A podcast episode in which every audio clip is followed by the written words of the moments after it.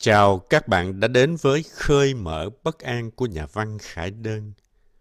Khơi mở bất an là một miniseries, là tên của tập tản văn audio đầu tiên của tác giả với hơn 10 bài viết cùng chủ đề. Nhà văn tự vấn Đối thoại với sự bất an vô hình nảy sinh từ những kỳ vọng và áp lực đời sống. Khải Đơn đặt lại câu hỏi liệu ta có quyền chọn khác đi? Bất an đó là thật hay giả? Hay ta có con đường khác để mưu cầu sự an tâm cho chính mình mà không tàn tạ trong cuộc đua kiệt sức? Còn bạn thì sao với hạnh phúc và bất an? Sau đây, mời các bạn nghe tản văn thứ 10 sự chậm chạp của nghĩ si của nhà văn Khải Đơn. Suy nghĩ chậm rãi và gặm nhấm nỗi buồn thường bị đánh đồng khi ta nhắc về chuyện cũ xảy ra. Ta từ chối nhìn lại điều không vui đã xảy ra và xóa trắng để bắt đầu lại từ đầu. Suy nghĩ chậm rãi về cuộc sống hàng ngày khiến bạn bị xếp vào phường rỗi hơi không tạo ra tiền bạc hay giá trị và mua nặng vào lòng. Ở chùa chiền hay các diễn đàn thiền định, thậm chí còn có người chỉ dẫn ta phải từ bỏ, vứt bỏ, loại bỏ, từ chối suy nghĩ để tâm an, lòng tĩnh.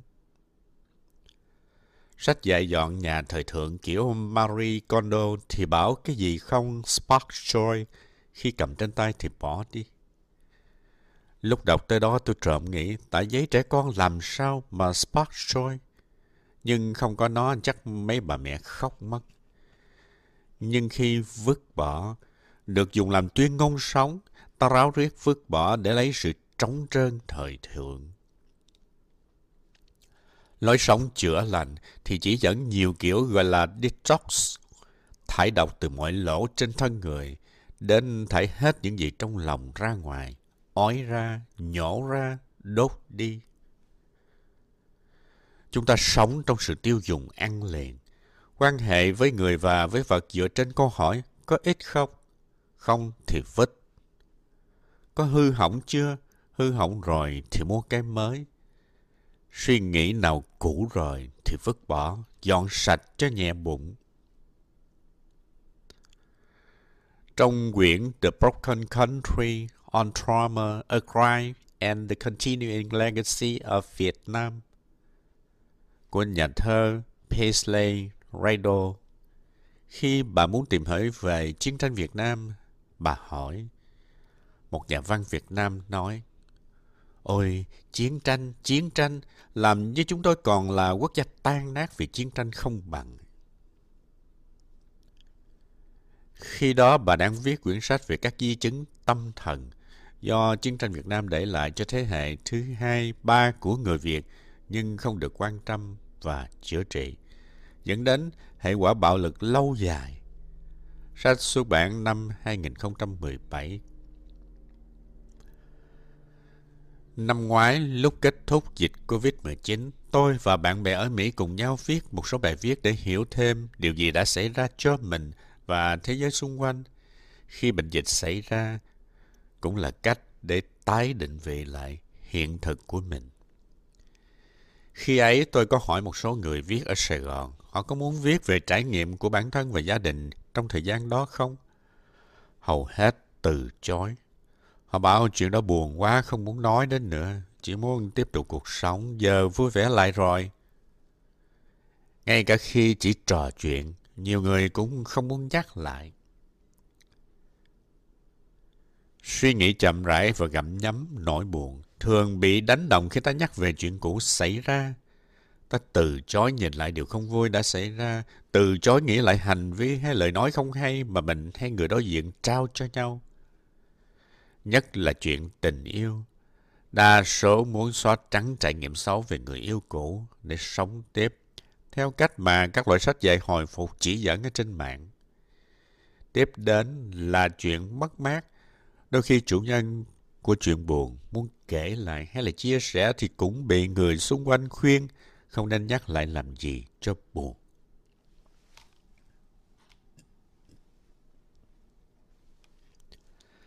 Thực ra cũng chẳng có vấn đề gì nếu ta suy nghĩ nhanh, thải bỏ mọi điều nặng mát. Nhưng tại sao ta lại tiếp tục yêu phải một người yêu bạo hành khác? Tại sao suốt bao mối tình ta vẫn là kẻ bị cấm sừng? Tại sao ta bắt giận bạn bè vì chuyện ăn uống, tiền bạc? Tại sao ta cứ đi từ cái nhầm lẫn này sang nhầm lẫn khác? Cái chết của người ta biết hay gần để lại gì cho ta? Sự ra đi của họ tiếp nối gì trong cuộc sống mà ta ở lại? Sau biến cố, ta xóa chuyện cũ, hòng cho mình cơ hội làm lại từ đầu. Nhưng cơ hội không nên là sự trả giá bằng cách lặp lại chính hành vi nhầm lẫn cũ. Một lần sai lầm thì gọi là sai lầm, bốn lần sai lầm y hệt nhau, không lẽ gọi là giàu kinh nghiệm. Nhưng tôi không muốn đề cập đến sai lầm hay kinh nghiệm trong bài viết này bởi những thứ đo đếm được bằng mục đích thường làm ta nhầm lẫn với việc không suy nghĩ về những gì đã xảy ra. Tôi đọc một bài viết kể về thời gian cuối cùng của một nhà thám hiểm sắp qua đời vì ung thư. Người viết là vợ ông.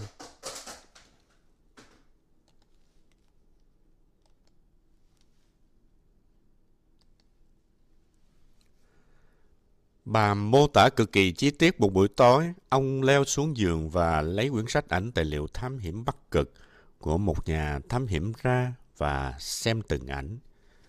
Trong đó có một bức ảnh, ánh sáng đỏ leo lét từ nơi người đó cắm trại trong đêm dài, đặc quách. Khi nhìn cảnh chồng mình xem say mê trang sách và gương mặt người lên niềm vui, mà tò mò muốn biết điều bí mật gì ẩn sau ánh sáng đó đã giúp ông có lại sức sống ngắn ngủi trong những ngày cực kỳ đau đớn cuối đời. Vài phút sau, ông lại chìm vào mê sản. Toàn bộ bài viết kể về những phút riêng tư của hai vợ chồng khi ông sắp chết. Bà nhìn ông nằm và nói mê. Ông trở mình, bà nằm bên cạnh và ông bỗng chưng tỉnh táo gọi đúng tên bà. Họ ở bên nhau. Thời gian đó, bà học dần suy nghĩ sẽ sống tiếp một mình ra sao sau khi ông đi mất. Bài viết để lại cảm xúc mạnh mẽ trong tôi. Người viết đã chữa lại thời gian cuối cùng của người thương và sống với khung cảnh và khoảnh khắc đó.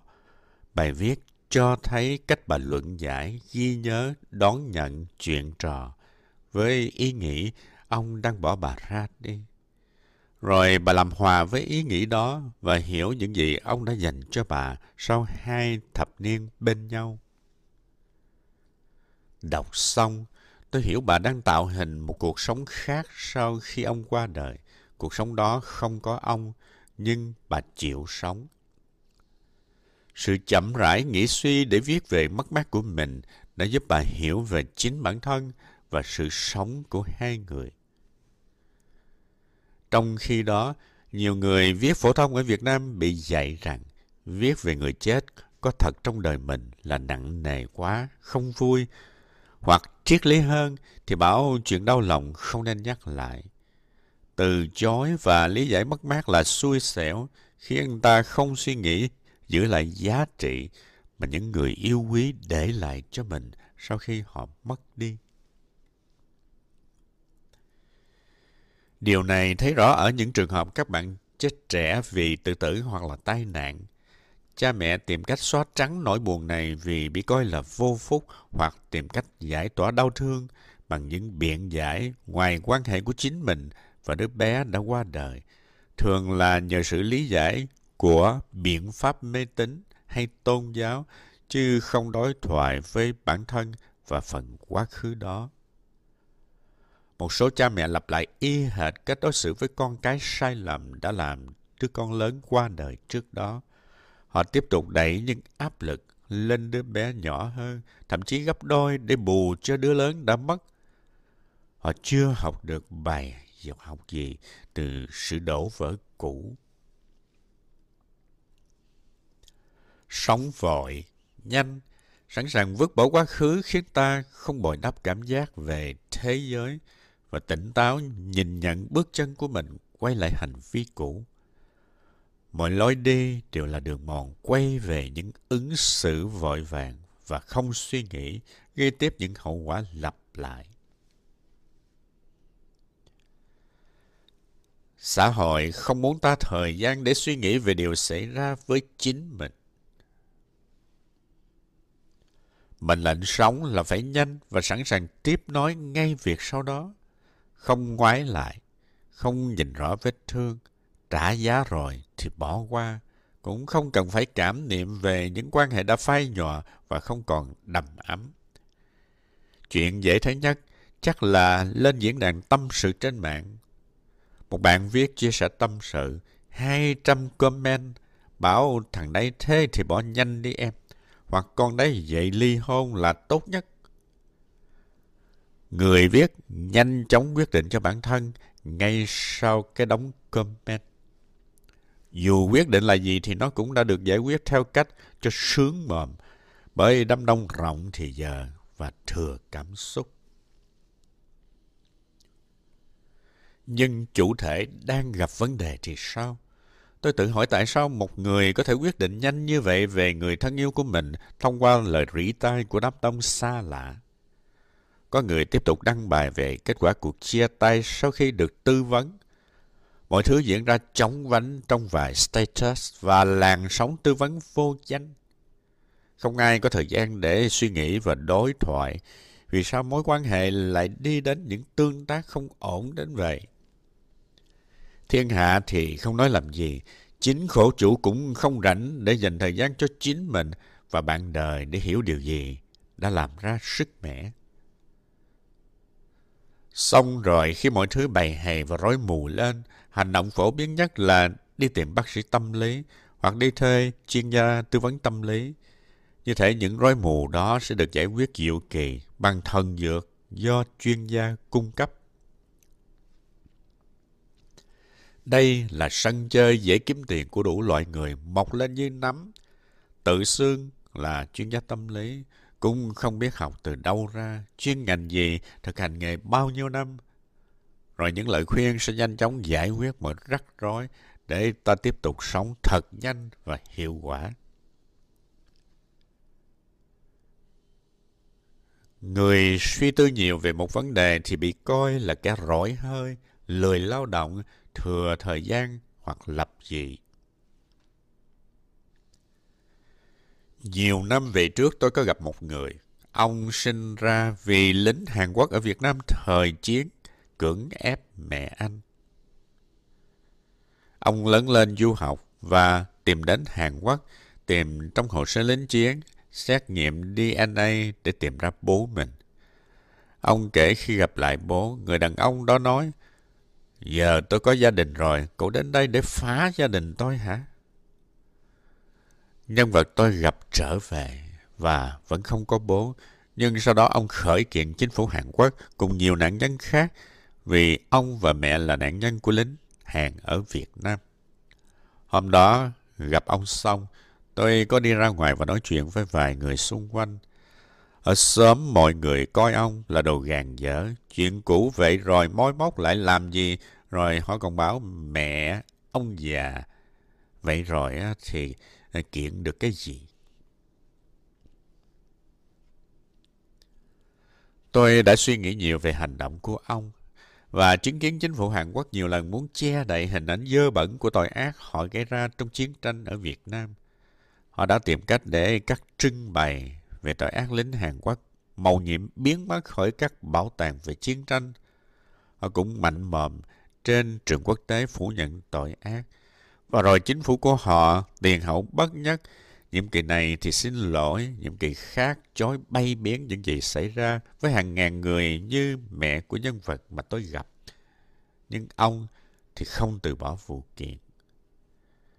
Để làm việc đó, ông đã đi qua sự chối từ của người xung quanh, cho rằng hành động của ông là gàn dở, vô vọng. Ông cũng đi ngang qua những người vội vàng, quên sạch quá khứ hướng tới tương lai. Ông sống trong hiện tại và tò mò về quá khứ không lành đã xảy ra cho mẹ ông và cho chính sự ra đời của ông. Sự chậm rãi nghĩ suy đó tạo thành con người ông. Biết về cội nguồn mình, vị trí của mình, phẩm giá của mình, bất chấp sự chối từ của người sinh ra mình. Lý do tôi đã đi hỏi hàng xóm ông nghĩ gì về cái việc ông làm. Bởi tôi nghĩ hẳn nhiều người sẽ cảm thông và chia sẻ với ông cái phần ký ức lịch sử đã xảy ra với cả xóm làng của họ trong một cái giai đoạn nhiều chia ly. Thay vào đó, tôi nhận ra ông phải đối mặt với những người từ chối lịch sử của chính họ.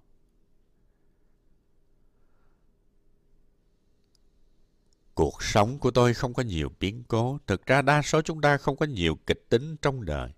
Nhưng điều đó không có nghĩa là ta nên nhanh chóng quên đi những cảm xúc không lành, những niềm vui quan trọng, không suy tư kết nối nào với quá khứ đã tạo thành hiện tại của mình.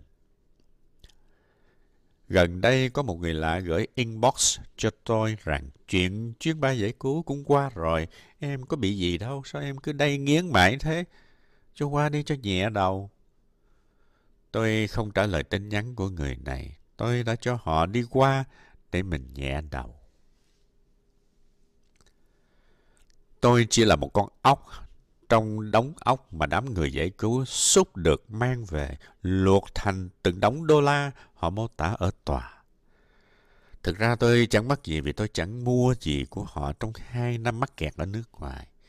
Nhưng tôi suy nghĩ về vị trí và số phận của mình khi nhà nước trở thành tội phạm, thì mình sẽ là nạn nhân theo cách nào? Khi nào mình sẽ bị họ hãm hại và mình có vị trí thế nào trong các đánh giá ghét bỏ hay làm thịt của họ? Tôi suy nghĩ để biết mình đang ở đâu trong thế giới đó. Không phải vì bất lực mà tôi chọn làm mồi chịu chết hoặc là rũ bỏ chuyện đã xảy ra cho nhẹ lòng. Ngay cả ốc sên hay là sâu rớm cũng có mệnh lệnh sinh tồn trong sự sống tuyệt đẹp này. Tại sao xã hội này gạt bỏ về yêu cầu ta ngừng suy nghĩ về những gì ảnh hưởng tới sự sinh tồn của mình? Khi định kiến trấn áp và chỉ dạy ta ngừng suy nghĩ, nó sợ ta sẽ trở thành thực thể chịu lật đi, lật lại nhiều mảnh của hiện thực sẵn sàng đối diện với hiện thực đó xảy ra cho mình, dù ở cấp độ cá nhân hay là tập thể. Nó sợ ta chậm rãi và biết sống, biết cân nhắc hành vi và từ tốn nhìn nhận vết thương xảy đến dù có lý hay vô lý. Nó sợ ta bình tĩnh để tự bảo vệ mình. Nó sợ ta dũng cảm nhìn vào phần chưa hay, chưa vui, không còn đẹp của bản thân và bỗng nhiên cố gắng tốt hơn ngày hôm qua. Tôi từ chối suy nghĩ nhanh gọn, từ bỏ hoặc bôi xóa những vùng ký ức nặng nề. Đến đây, đừng hiểu là tôi dành toàn bộ thời gian sống để đay nghiến quá khứ. Cụm từ đay nghiến quá khứ thật phản cảm. Nó làm ta liên tưởng rằng suy tư về điều đã xảy ra mang hàm ý tiêu cực. Những cảm năng tích cực độc hại thích điều này. Nó gắn nhãn cho bất an, đau lòng là tiêu cực và phẩy tay rũ bỏ hoặc cười phơ lớ cho qua. Tưởng tượng một người đi trên đường vô tình bị xe va quẹt gãy tay. Người rao giảng tích cực độc hại đi ngang khuyên giả lả. À, ờ, nếu đời là chanh chua sao em không làm nước chanh? Kiểu diễn ngôn trống rỗng, sáo mòn và không có chút cảm thông nào với bất hạnh của đồng loại. Những ngôn này vờ nhìn đi chỗ khác, không thấy vết tay gãy, không buồn quan tâm đến sự thể đã tạo ra tai nạn và hậu quả người kia đang gánh chịu. Nó nhòi vào mồm nạn nhân một câu động viên thô lậu nhưng tích cực. Diễn ngôn buông bỏ, hãy sống tích cực, bây giờ được xây theo cách đó. Những con người vờ đáng trí, không cần đau đớn suy nghĩ về những trục trặc và bất an, phải tay cười nhạt và vội vã tham gia vào cuộc xô bồ kế tiếp. Ai cũng có phần, nếu nhanh tay và ngừng suy nghĩ về vết xước cũ. Vậy chúng ta có thể suy nghĩ chậm rãi mà vẫn sống đủ nhanh để đương đầu với tốc độ phát triển của thế giới xung quanh hay không? Suy nghĩ về điều đã xảy ra giúp ta tái tạo lại bức tranh hành vi của mình và hành vi xã hội mà người xung quanh áp đặt lên mình. Khi quan sát sự phản chiếu hành vi cũ và lần lại hành trình đó, ta suy nghiệm được và chọn lựa những gì phù hợp để không làm tổn thương bản thân trong tương lai hoặc không gây hại đến người khác. Điều này giống như khi ta nhắm mắt đi lại con đường quen thuộc, bỗng nhiên ta nghe thấy tiếng chim hót hay cái lá cọ mình trong gió. Ta chứng kiến những giác độ khác của bản thể. Quá trình suy nghĩ ấy, ta cho mình cơ hội đối thoại, giả định làm lại từ đầu. Thừa nhận thực tế đã xảy ra và không thể làm lại. Và những tri thức mới tiếp tục góp phần vào định hình bức tranh suy tư đó. Gần đây tôi có đọc một bài viết về đứa con đã bị bố bạo hành ra sao. Tác giả đã 44 tuổi và vẫn khổ sở sống với ký ức về bố, đánh và chửi mẹ trước mặt mình. Bạo hành mình. Sau hơn 30 năm trưởng thành, tác giả lần đầu viết về điều đó. Cuối bài ông viết, họ, những người đọc, viết xem tác phẩm của ông. Đông hơn, một người tư vấn tâm lý và chồng tôi đã dạy tôi rằng những điều khiến tôi tuổi hổ không khiến tôi hèn kém đi. Họ cho tôi không gian để nói về điều đã xảy ra và hiểu điều đó và xa hơn là thuyết phục tôi rằng cậu bé ngày đó xứng đáng có cuộc sống tốt hơn. Cậu bé đó không có lỗi. Người viết tập hồi ký về chuyện bị cha bạo hành này đã phải đi tư vấn tâm lý nhiều năm. Không một ai có thể giúp anh hiểu về quá khứ đau thương mà anh giấu giếm và sống với ẩn ức. Anh thậm chí che giấu phần quá khứ đó với cả bạn đời. Nhưng khi viết lại, khi đối thoại, khi trò chuyện, khi suy nghĩ lại về khung cảnh xảy ra, những điều tổn thương mình, anh đã thấy bản thân trở thành một người lớn đàng hoàng. Và đó là chiến thắng dũng cảm anh đã làm được, bất chấp hoàn cảnh anh sinh ra. Suy tư về đời sống của bản thân là trải nghiệm nhiều lần cuộc sống của chính mình trong tâm trí. Khi bạn nhớ lại cơ thể mình bừng tỏa niềm vui sau chuyến chạy bộ dài, bạn muốn chạy thêm chặng đường mới. Khi bạn nhớ mắt người thương nhìn bạn dịu dàng ra sao, bạn có thể muốn nhớ lại cảm giác đó thường xuyên để nhắc nhau đi tiếp hành trình sống dài. Khi bạn nhớ lại ngày bản thân của bạn mất đi, có thể bạn sẽ tiếp tục suy nghĩ và tìm kiếm họ đã để lại giá trị gì trong tim và cuộc sống của bạn. Trải nghiệm sống tuy không lặp lại nhiều lần, nhưng ta hoàn toàn có thể tái tạo lại sự soi chiếu chính mình trên con đường cũ. Cuộc sống đầy đủ hơn khi ta biết ngon với một món ngon, vui với điều bên mình và đau buồn vì sự sức mẻ xảy đến. Sự thấu hiểu có thể không đến ngay tức khắc, nhưng thời gian và suy tư giúp ta xây dựng chính mình trong hiểu biết mới. Nếu ta chỉ vui với sự tích cực, nông cạn, rũ bỏ phần đời sống mà mình thấy không hài lòng, ta đi mãi miết trên bề mặt bấp bênh của sự tồn tại tầm phào đó. Như tác giả trong bài viết tôi đề cập bên trên, anh sáng tạo lại bản thân mình để ghi đè lên quá khứ đầy vết thương. Những đêm bị ăn đòn đó không biến anh thành đứa bé tồi tệ hay xấu xí. Nó làm anh nhận ra anh là đứa trẻ giỏi giang, đã biết tìm cách bảo vệ chính mình trước bạo lực. Và điều tốt nhất là anh đã không trở thành người lớn bạo lực như cha anh. Ta chỉ có thể sáng tạo lại chính mình nếu hiểu biết về bản thân đầy đủ dần theo năm tháng. Đó là món quà mà suy tư dành cho mỗi ngày ta sống.